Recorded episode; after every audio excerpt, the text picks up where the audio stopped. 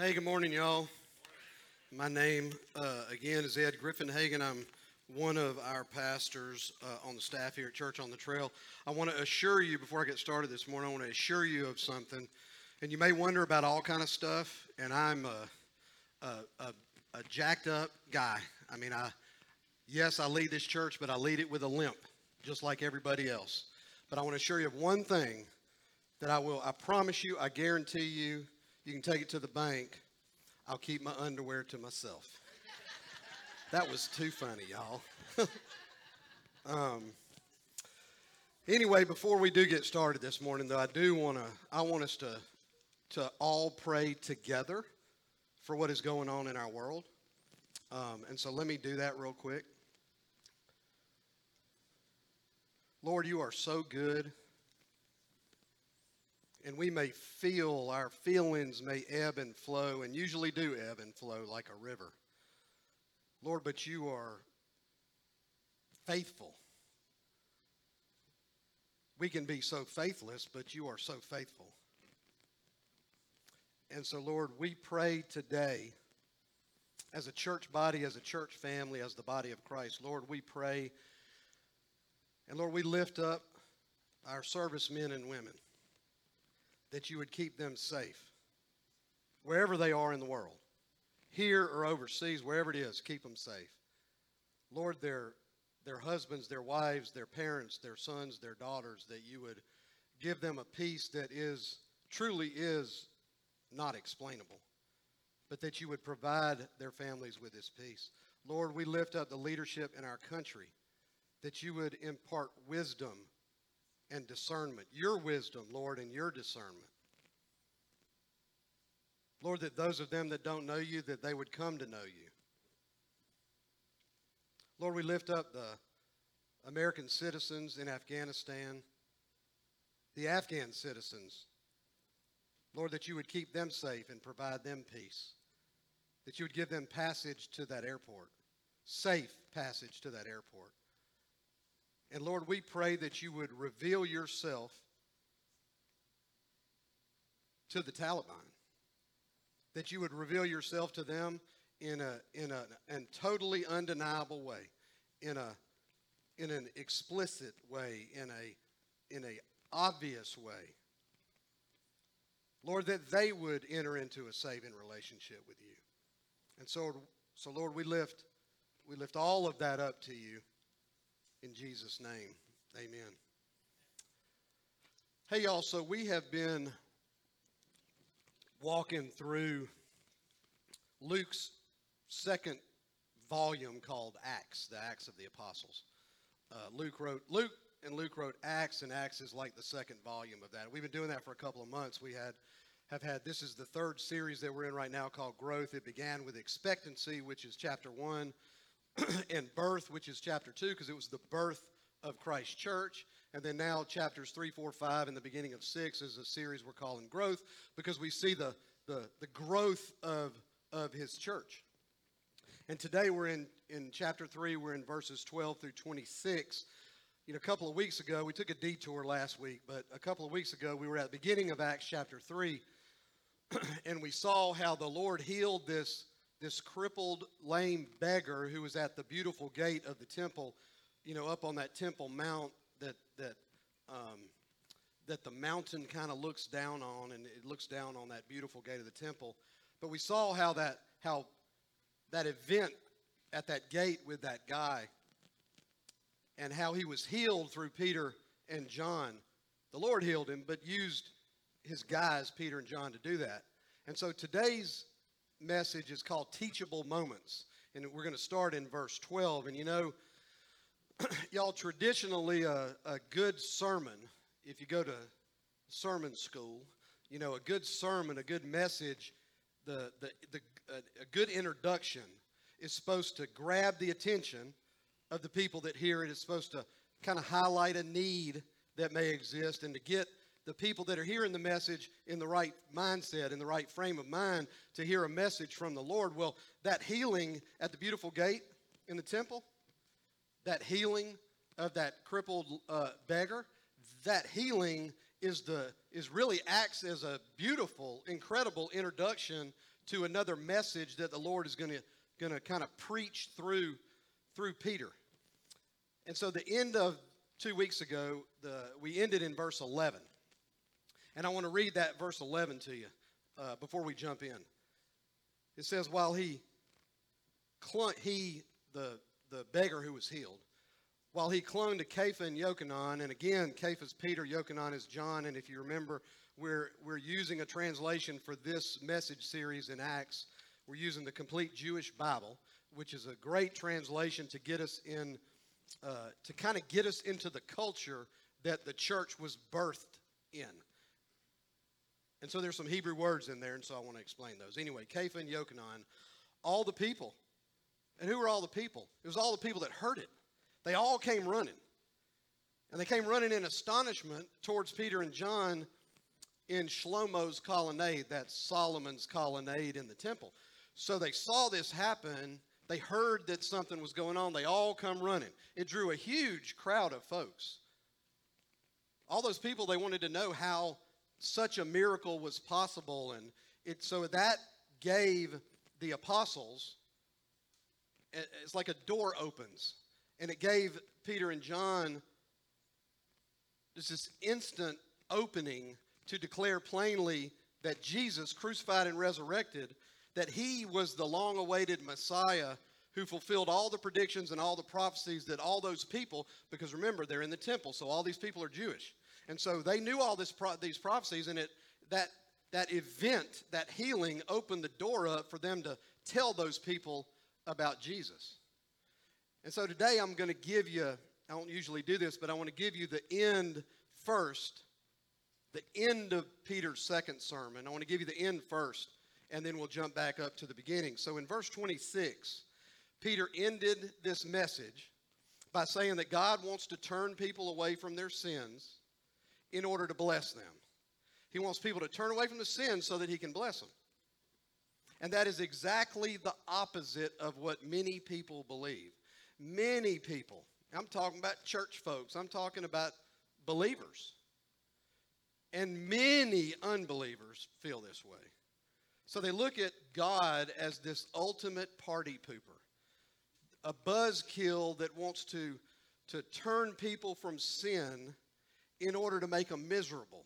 Like I want to be, I want to, I want to party and blah blah blah, and then I'll I'll think about that whole Christian thing, but I know I'm going to have to be miserable after I do that.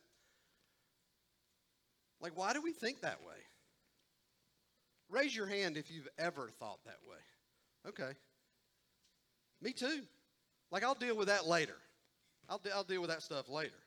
So, why is it that we think about it Uh, why is it that we think that way sometimes? And I think and I believe that it is because of the the craftiness, the shrewdness, the deviousness of our adversary. Y'all, because he is the liar of all liars. And since the very beginning, at the core of this issue, at the very beginning, since the very beginning, he's been super successful in getting us, tempting us, and often we fall victim to the temptation to doubt God's goodness, to doubt His goodness. We think that if God withholds something from us, whatever it is, it doesn't matter what it is, the fruit in the garden, like whatever, it must be because He's trying to deny us some secret golden egg that's hidden around somewhere. That's how we think if we buy into doubting the goodness of God. But if we embrace the truth that God is good, then we acknowledge that He, he prohibits certain things, He turns us away from certain things in order to bless our lives infinitely more than we could ever even think or imagine. So I'm telling you, don't let, don't, don't let Satan cause you or tempt you to doubt God's goodness. You know, and it doesn't have to be you know, I'm talking a minute ago kind of about drugs, sex, and rock and roll. I'm not talking about that even.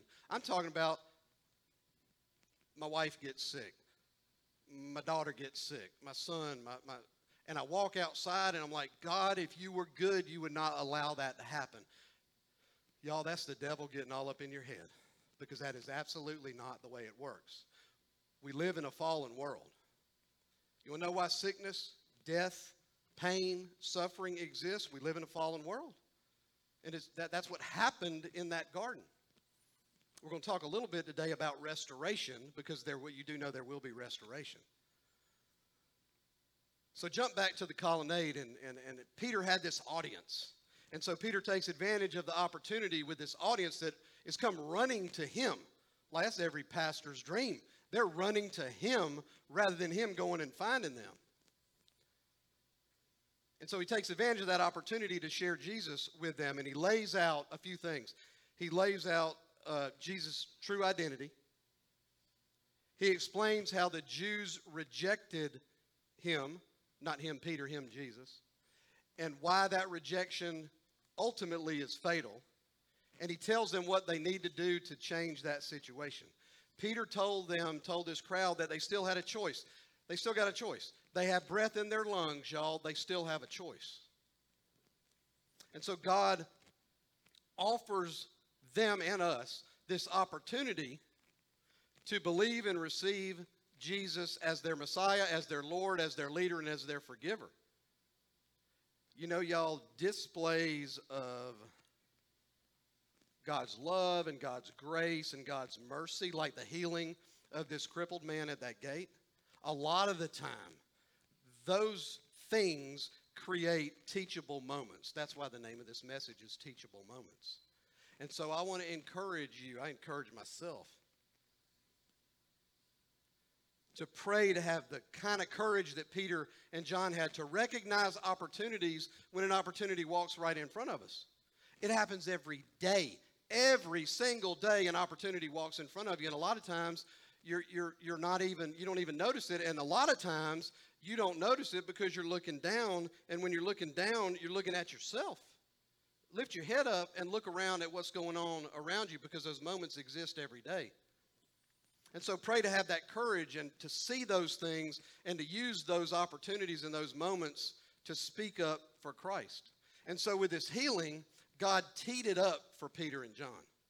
He teed it up. And then Peter drives it home in this second message that begins in verse 12.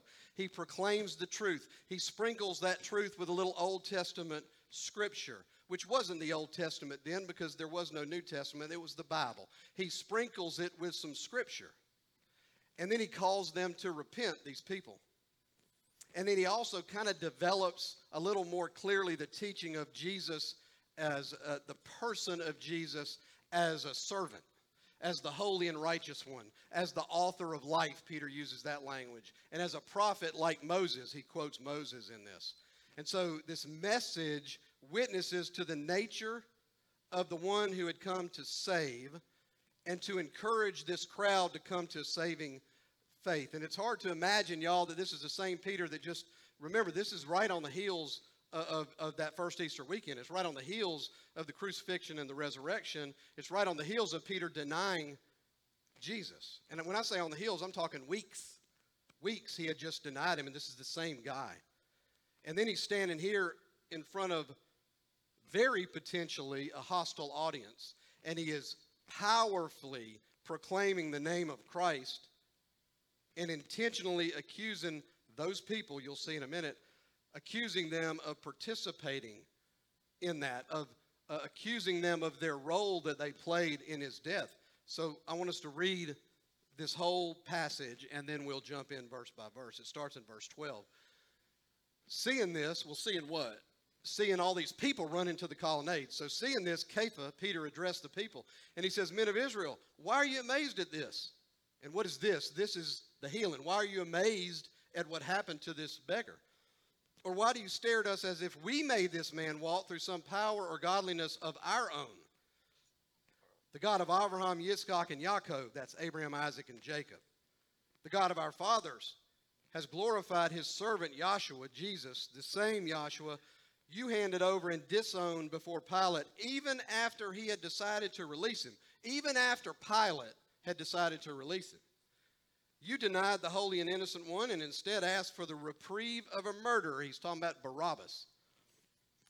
Verse 15, he says, You killed the author of life, but God has raised him up from the dead, and of this we are witnesses. And it's through putting trust in his name that his name has given strength to this man whom you now see and know. That name gave strength to that beggar who was just healed in front of their eyes. He says, Yes, it is the trust that comes through Yahshua which has given him this perfect healing. Write that phrase down perfect healing in the presence of you all. Now, brothers, I know you didn't understand the significance of what you were doing, and neither did your leaders. But this is how God fulfilled what he had announced in advance when he spoke through all the prophets, namely that his Messiah was to die. And because all that, he says in verse 19, therefore, repent and turn to God so that your sins may be erased. Remember that word, erased.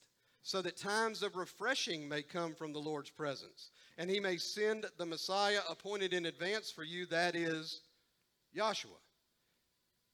He has to remain in heaven. Well, who has to remain in heaven? Jesus has to remain in heaven until the time comes for restoring everything. Write that word down restoring. As God said long ago when he spoke through the holy prophets, for Moshe, that's Moses, himself said, Adonai, the Lord, will raise up for you a prophet like me from among your brothers. You are to listen to everything he tells you. Everyone who fails to listen to that prophet will be removed from the people and destroyed. Indeed, all the prophets announced these days, starting with Shmuel, that's Samuel. So, starting with Samuel and continuing through all who followed. And he says, You are the sons of the prophets, and you are included in the covenant which God made with our fathers when he said to Abraham, when God said to Abraham, By your seed will all the families of the earth be blessed. So it is to you first that God has sent his servant, whom he had raised up, so that he might bless you by turning each one of you from your evil ways. Y'all, Peter makes several crucial points that honestly, honestly, all of these points should be preached from every stage in every church on the planet every Sunday. Every church should be preaching the risen Christ. Every church should be preaching the gospel, the whole gospel, the full gospel, beginning with repentance, which we're going to talk about today. But I want to give you, and, and these will be kind of short points, but there's several of them. The first one is this the true source of our power and godliness is not us, it's God. The true source of our power and godliness and everything that we have and everything that we are is God. Look at these first couple of verses. Seeing this, Kepha addressed the people, men of Israel, why are you amazed at this? Or why do you stare at us? Like, like we made this guy walk somehow. He says, The God of Abraham, Isaac, and Jacob, the God of our fathers, has glorified his servant Joshua. So Peter makes it clear to them that this miracle was not the product of his power. He said, Don't look at me. It's not my, somehow my power, somehow my godliness. No, no. This miracle is performed by God himself through his people. Remember, we talked about that a couple of weeks ago. Jesus' presence and power is as active in 2021 as it was 2,000 years ago. He uses his people, he uses the body of Christ. Well, that begins right now. So, this miracle is performed by God himself. And there's a purpose, a very explicit purpose. And he's like, don't look at us like we did it. We didn't do anything.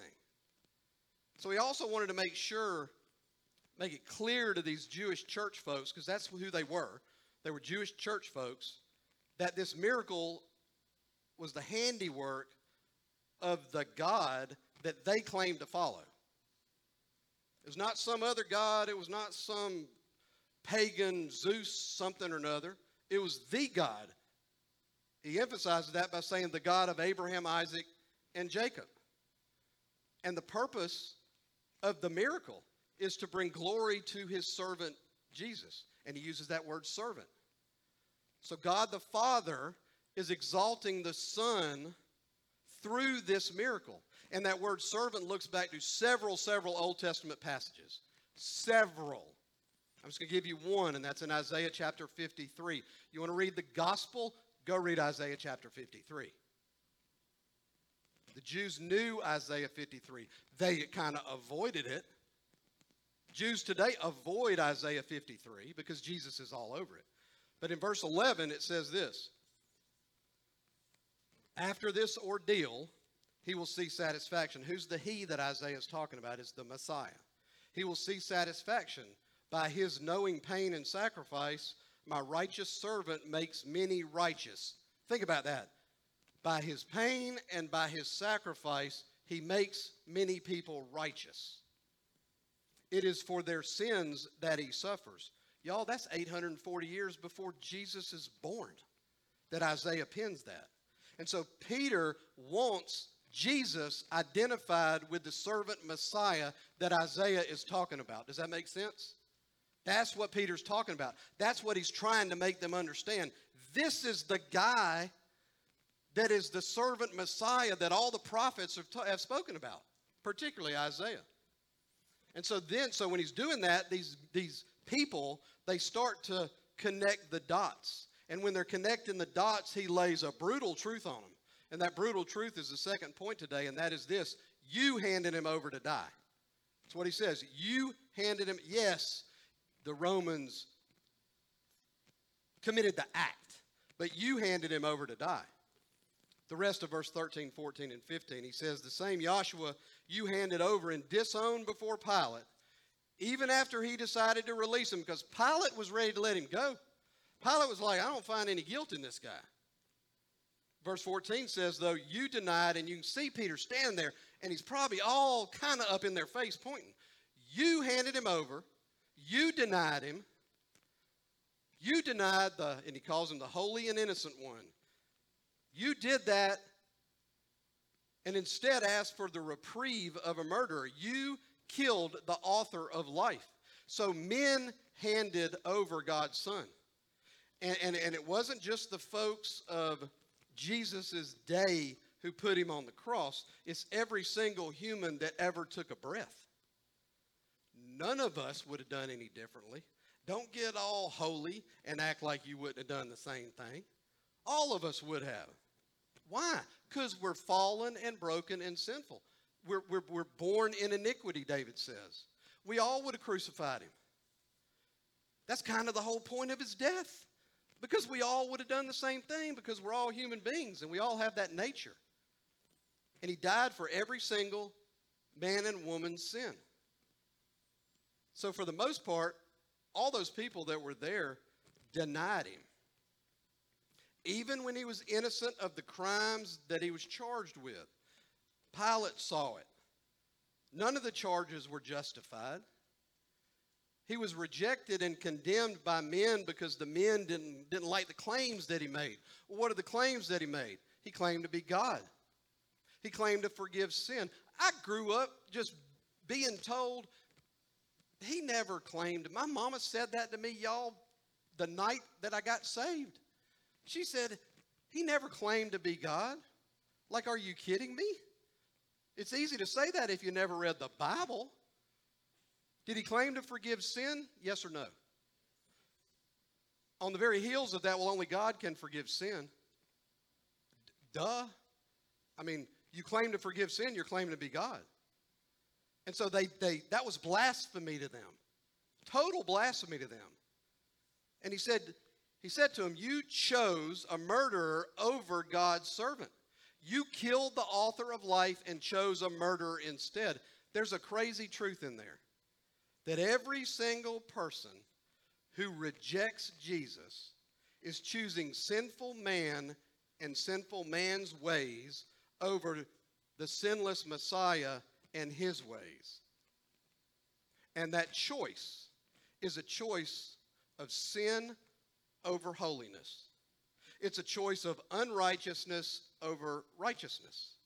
It's a choice of sinful and murdering man over a holy and loving and good God. It's a choice of corruption over incorruption. And when, when you really get down to it, it's a choice of death over life. And so they handed him over. Thank goodness that there's a but in the Bible, many buts in the Bible. Third point then is this death could not hold him. Death couldn't hold him. What a glorious truth. He turns graves into gardens. Y'all, we just sung about that. We just sung about it. Death could not hold him. Verse 15 continues on. It says, But God has raised him from the dead, and of this we are all witnesses. So the one that the Jews denied, the one that the Jews handed over, had killed, he was presently alive. You do know he is alive. And he was raised by God. He, he ascended, comes out of the grave alive, and several weeks later he ascends to the right hand of the Father. And Peter and, and hundreds of witnesses, they saw all of that. Paul writes in 1 Corinthians in chapter 15, he says he was seen by Kepha. Well, who he? He, Jesus. Was seen by Kepha and then by the 12. And afterwards, he was seen by more than 500 brothers at one time, the majority of whom are still alive. And you can almost see Paul writing this and saying, like, here's what Peter said go ask them. Like, they're still alive. In that moment, they're still alive. The people that saw him, they're still alive. Go ask them. He says, though some of them have died. Verse 7 says, later he was seen by Yaakov, that's James, then by all the emissaries, that's the, the apostles. And last of all, he was seen by me, even though I, and this is Paul saying me, even though I was born at the wrong time, that just means Paul wasn't there. Paul didn't meet Jesus for several years later on the Damascus, uh, on the, this road, um, and got knocked off his horse. And he, he and Jesus had a, a little come to Jesus meeting right there on that road. And so he says, I was born at the wrong time. I wasn't there, but I saw him.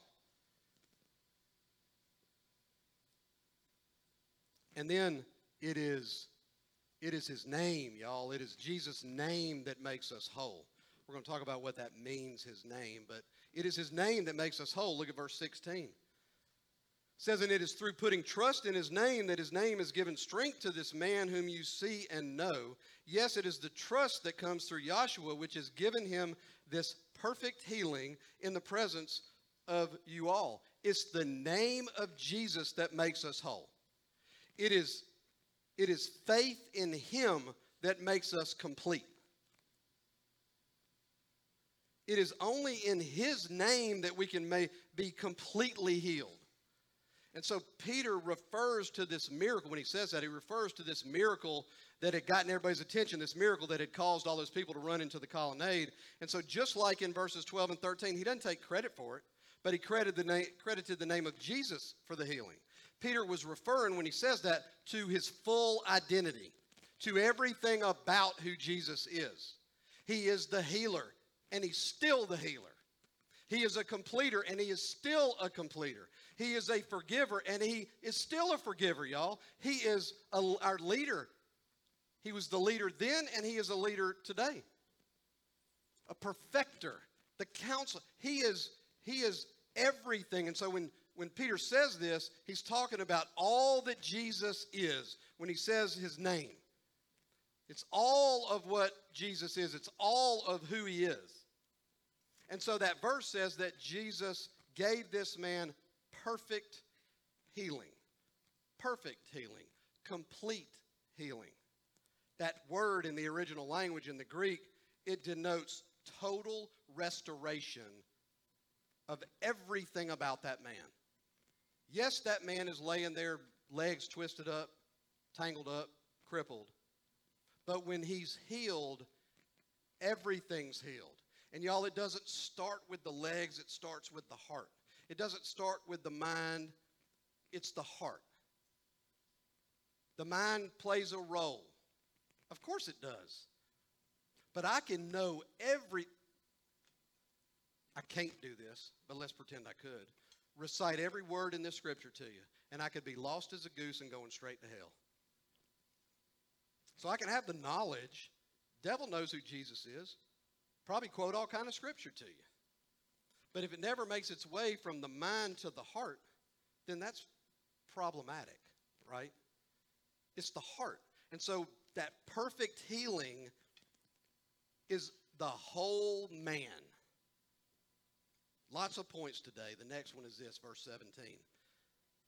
Now, brothers, I know you didn't understand the significance of what you were doing, and neither did your, your, your leaders.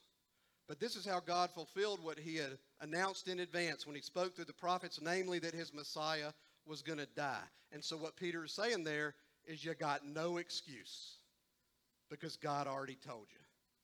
In fact, he told you a gajillion times. He told you over and over and over in Isaiah, in Jeremiah, in Hosea, in the Psalms, in the Proverbs. He told you over and over and over what was going to happen. You got no excuse. That's what Peter is telling them. And yes, yes, you and your leadership were ignorant, very ignorant. You really didn't know what you were doing, he says, but you absolutely should have known what you were doing. They had the prophets. They had the prophets who, who proclaimed the coming death of God's Son. God had foretold all of it in multiple ways and multiple times. He had revealed it. He had foretold everything that man needed to do and say and believe to come to his son. He didn't condone their ignorance. They are without excuse. So are you. Without, we may be in the 21st century um, trying to make up a word on the fly. We, I'm not going to make a word up. We may be more without excuse. Culpable. Who said culpable? Absolutely. The law student says culpable. We very well may, you know why? It's a church, uh, particularly in the Bible Belt, y'all. It's a church of 500 churches in Columbus. It's a church on every corner. The gospel gets proclaimed. Now, sometimes it's half a gospel, but the God, Jesus' name's everywhere. Everywhere. You got to run away from him. Like, so we may very well be more, even though they saw these events, we have heard it and seen it and read about it. There's a million different commentaries you can get. You, it's just everywhere. You got it, like I said, you got to run away from him. And so he says to them, you, you, you killed Christ, and it's the sin and the shame and the rebellion against God that does it. Refusing to study and listen to the scriptures, not accepting them for what they clearly say. You think about that, Pat, that little verse I read in Isaiah a minute ago. It's clear. It doesn't take a PhD, a Master of Divinity, a doctorate in, in ministry. It doesn't take all that to understand that. But you got to get in and dig in the scriptures. John chapter 5, verse 39, Jesus said this. John records it, Jesus said it. And he's talking to Jewish leadership. And he says, You keep examining the Tanakh. The Tanakh is the Bible. He says, You keep examining the Bible, the scriptures, because you think in that you have eternal life. But those are the very scriptures that are screaming about me. They're all screaming about me. Listen, Jesus doesn't just show up on the scene in Matthew chapter 1, right? Our God is unchanging, and our God is triune. Jesus is just, just as eternal as the Father and the Son. Do y'all get that? And I'm not saying the Trinity is an easy concept to understand because it's not. It's not. But he doesn't just show up in Matthew chapter 1. Physically, sure. But all the scriptures foretold about all of that. So they're without excuse, and you and I are without excuse. And so, because of that, because of our excuseness, unexcusedness, culpability, whatever it is, you got to repent. You, you, you got to repent.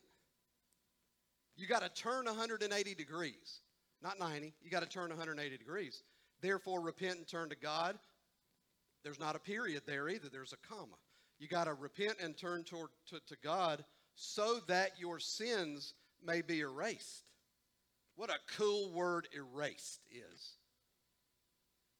They had rejected, they had despised, they had killed Jesus through the hands of the Roman crucifixion platoon, but they could still turn from their sin. They could still turn towards God. They could still be cleansed. They could change their minds about Him. That, that word repent, in that language, it meant to turn away from a former way of life and turn towards a new way of life. Do you understand that's what it means to repent?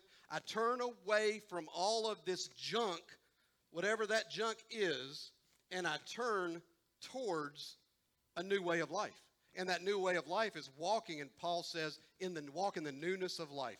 You you when I turn away, I, I, I'm a new creation, and then He empowers me by the Holy Spirit living inside of me. He empowers me to turn and, and walk in the newness of life. Think about the language we use when we baptize somebody, physically baptize somebody, when they take the God plunge, that's what we call it here.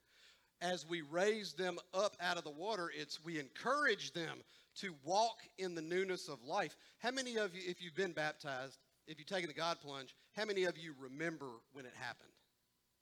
Right, do you remember coming up out of the water, and if you were, if it was here and you heard those words, the feeling of coming up out of the water, and somebody saying, "Now walk in the newness of life," dude, like that is just you could go conquer the world because the Holy Spirit is living inside of you. You can you can now walk in the newness of life. And so it begins this verse, these yeah, the verse uh, uh, verse 19 with repentance, and it climaxes with my sins are erased. My sins are erased. In this case, the eraser is God, and the writing is this list of their sins. And not just the sin of killing the author of life, but all of their sins are erased. It is like God, just think about what that looks like. All of my junk, when I repent, God comes down with his giant eraser and just erases all of it. You know, when you erase pencil off a piece of paper, it ain't there no more. Right? That's that's the that's the eraser. So what is on your list? You know you got a list. Like like what would God have in writing on your list of sins? What what would be there? Because in Peter's words, that list can be totally wiped out. It can be totally erased. It can be totally cleansed. Because God's not going to take that list and use it for some future time when he might want to drag it up and get it in front of your face. That's not what he does. It's outside of his character, it's outside of what Scripture says. They're totally wiped out separated from us as far as the east is from the west. Psalm 103, I think, says. Isaiah says this scarlet list is made white as snow. How's it made white as snow? The blood of Christ makes it white as snow. It's in Isaiah chapter 1. In Micah chapter 7, it says that the Lord will cast your sins into the abyss of the sea, into the depths of the sea. Y'all, that's the power of the cross. That's the power of forgiveness. It doesn't now, is the devil going to try to drag back that list up? A hundred percent. But if that list gets drug up and stuck into your face, that ain't God doing that. That's the devil doing it. What does he do? He says, Remember what you did when you were 18? Remember what you did with that girl when you were 21? Remember what you what you what you saw and what you did and how you acted? Remember when you were remember when you were so ugly to your wife? Big things, little things. Look, my list would have to be on a scroll.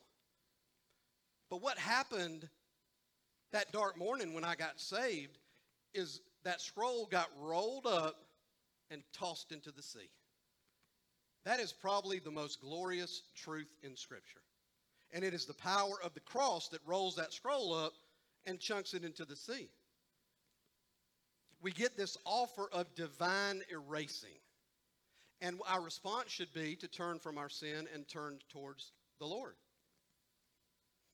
Let me tell you something about the past.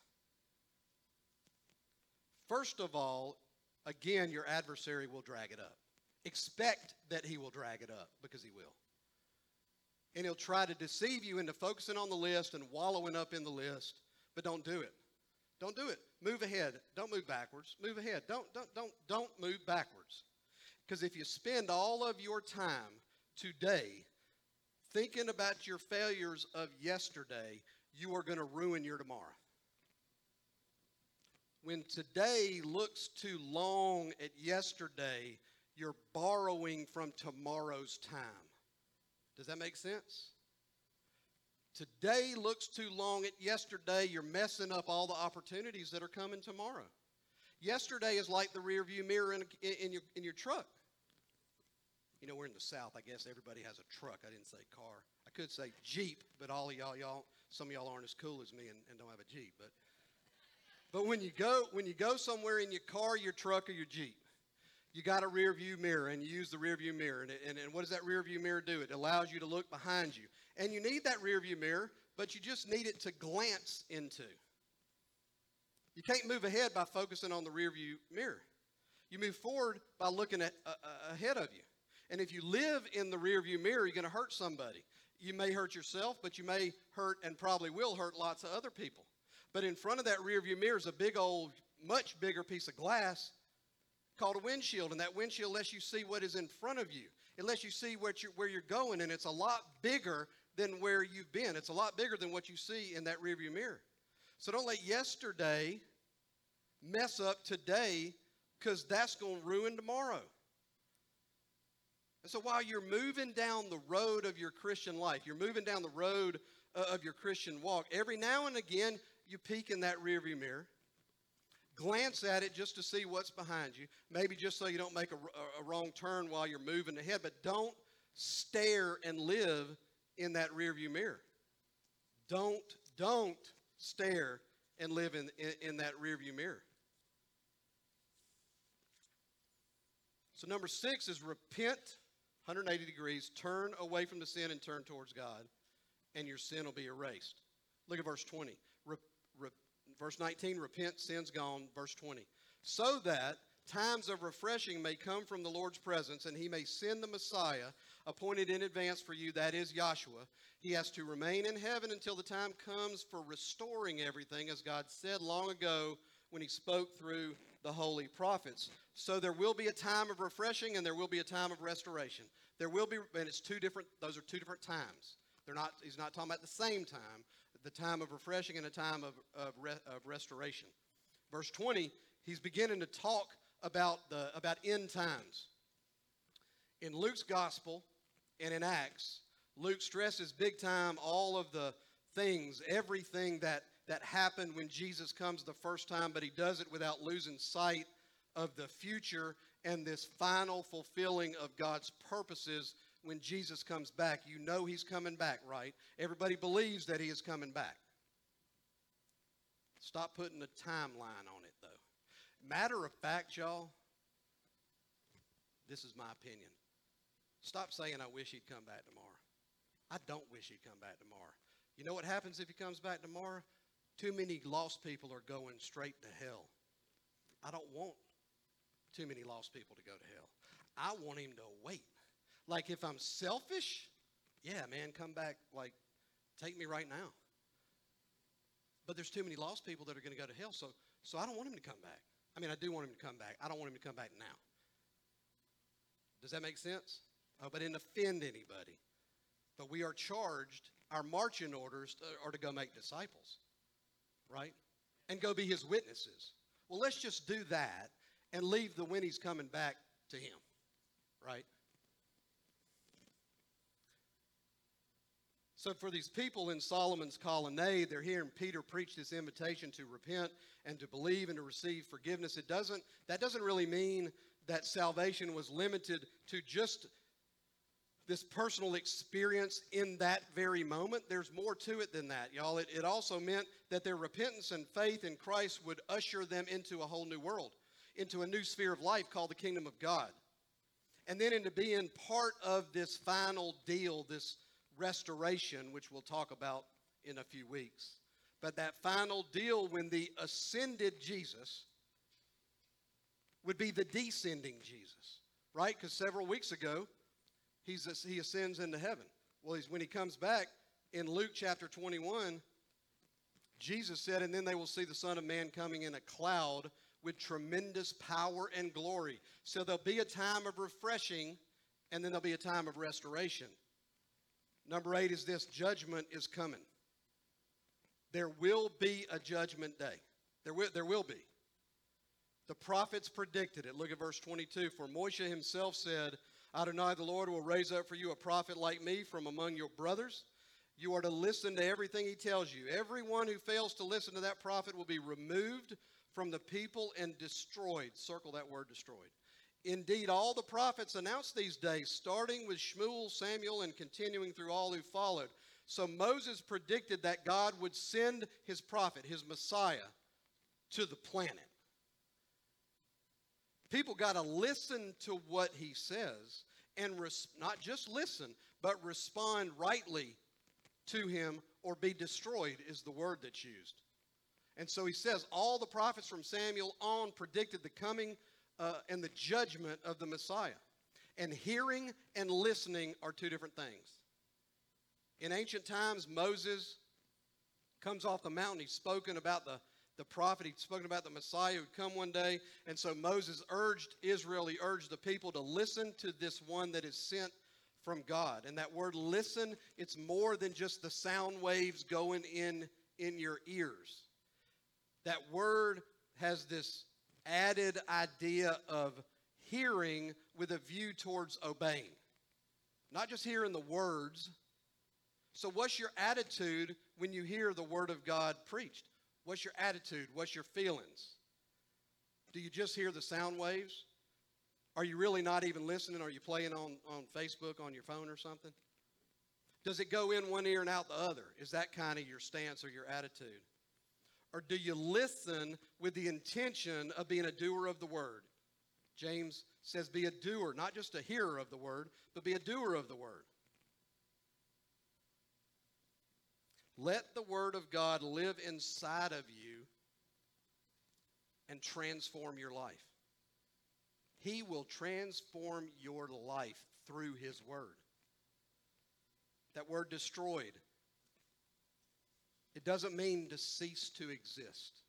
Many people believe in annihilationism. That means I don't care when I'm dead, I'll be dead. That you just cease to exist, that there's nothingness. You die, you rot in the ground, and there's nothing. It's not what it means. And that's not what happens. And that's not what that word destroyed means. No, you and I are eternal. We're living somewhere. For eternity, we're living somewhere. It, so that word means to lose our well being, to be wasted, and to be ruined, and to be given a worthless, painful, suffering existence. It means that, that, that destroyed is to be devastated and condemned. That person will suffer waste and loss and ruin forever and ever. I heard about a father who was dying, and he gathers his family together because it's super close to the end, and he knew that he only probably had a few minutes left to live, and he had four children. And he says to them, they're all gathered kind of around his bed, and he says, Good night, John. Good night, Butch. Good night, Betty. Goodbye, Ralph. He says, You said good night to Betty and John and, and Butch, but you said goodbye to me. Why, why'd you do that, Dad? And his dad looks at him. He says, Son, that's because they have accepted Jesus Christ as their Lord and Savior. They are a new creation. They've accepted the grace and the forgiveness that He offers. And I'll see them again in glory. But because you haven't, I won't ever see you again. And he had a tear rolling down his eyes, and he said, That makes me sad. So, judgment, y'all, judgment's coming. Verse 25's last point. He says, You are the sons of the prophets, and you are included in the covenant. Remember, he's talking to these Jewish people in that colonnade. And you are included in the covenant which God made with our fathers when he said to Abraham, to Abraham, By your seed will all the families of the earth be blessed. So it is to you first that God has sent his servant, whom he has raised up, so that he might bless you by turning each one of you from your evil ways. So there's a warning in here. There's a warning. Peter was saying as clearly as he could to his Jewish brothers and sisters the long awaited, the long expected Messiah has already come. God promised him to Abraham. Moses reaffirms that promise. Samuel, the first prophet, and every single prophet from Samuel on spoke of the coming Messiah. And now he has come, and you people are in danger of missing him. That's what he is saying to them. The phrase to you first, in that language, it is at the very beginning of the sentence. It's the first words in the beginning of the sentence. Why? They're there for emphasis. Because the message of salvation came first to the people of Israel. The descendants of Abraham and Moses and Samuel and all the prophets All of them should have known the prophecies. They should have recognized him when he came. They knew their scripture. They were going to be the prime beneficiaries of the blessings of the covenant. I want you to notice that the main thing, the main thing in the blessing was to turn them back from their sinful ways.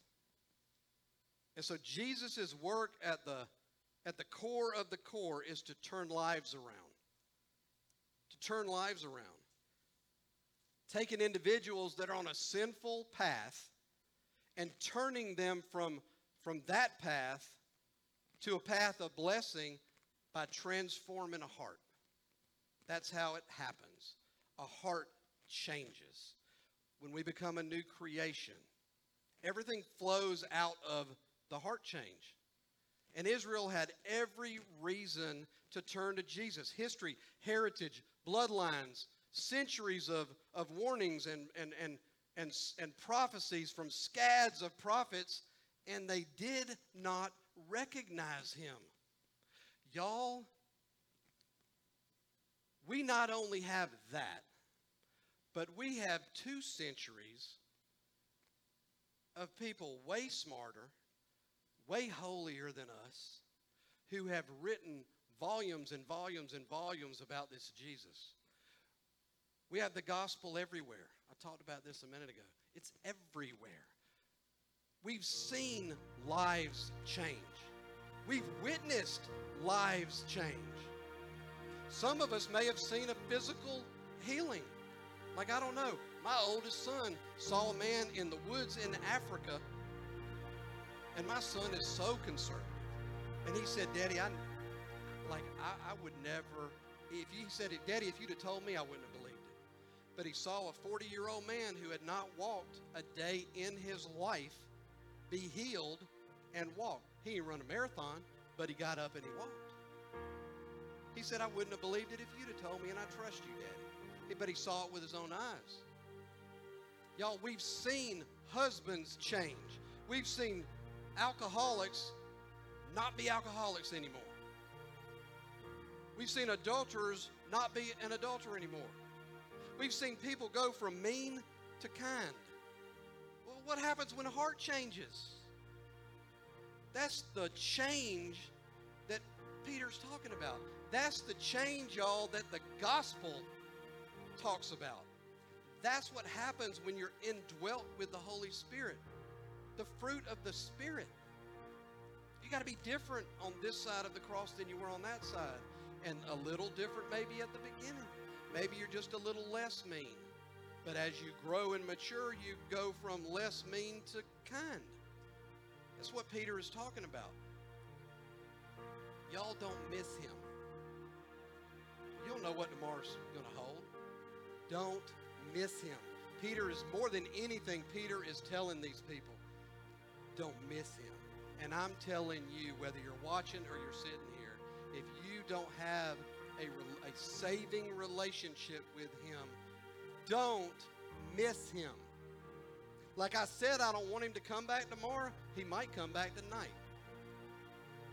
Don't, please don't miss him. If you don't have that relationship, just please tonight when you lay down in the bed and your head hits that pillow, just think about something that was said today. Grab your Bible and read it. Open it up on your phone and read it. And just consider this offer that Peter is talking about. Because while there is breath in your lungs, and you don't know when there won't be, and I don't either but while there is, just consider the offer that he makes. That's all I'm saying. I would love for you to come running down here in tears at, to this cross and be saved right now. Just, cons- just consider the offer. Let me pray.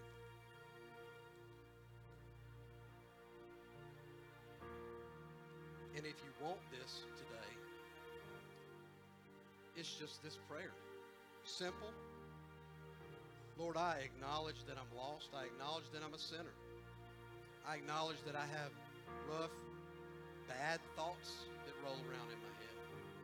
But I really do acknowledge that. And I and maybe I've been trying to fix it myself for 25, 35, 45 years, and I've come to a realization today that I can't fix it. I can't bring restoration. I can't do it. And so I recognize my need. And Lord, like Peter says, just repent, turn away from the sin, and turn towards the Lord. So, Lord, I'm doing that today. I'm turning away from the old and turning towards you. And Lord, I believe you died on that cross and that death took care of those sins and erased them. And whether the devil drags them back up or not, Lord, you, I, I believe that you erased them with your death on that cross. Had to be paid for, and you took care of it. And Lord, I believe that you walked out of that grave alive to seal the deal. And so, Lord, today I cry out to you to save me. And I acknowledge that I will be far from perfect. In myself, I will be far from perfect. But I also believe that you bring perfect healing. We love you in Jesus' name. Amen. Hey, y'all, if that was you or if you just need to pray with somebody, to talk to somebody, we've got people on our prayer team back there in that, in that corner who would love to pray with you, to pray for you. Um, if you need me, I'll be out here after church and would love to talk to you.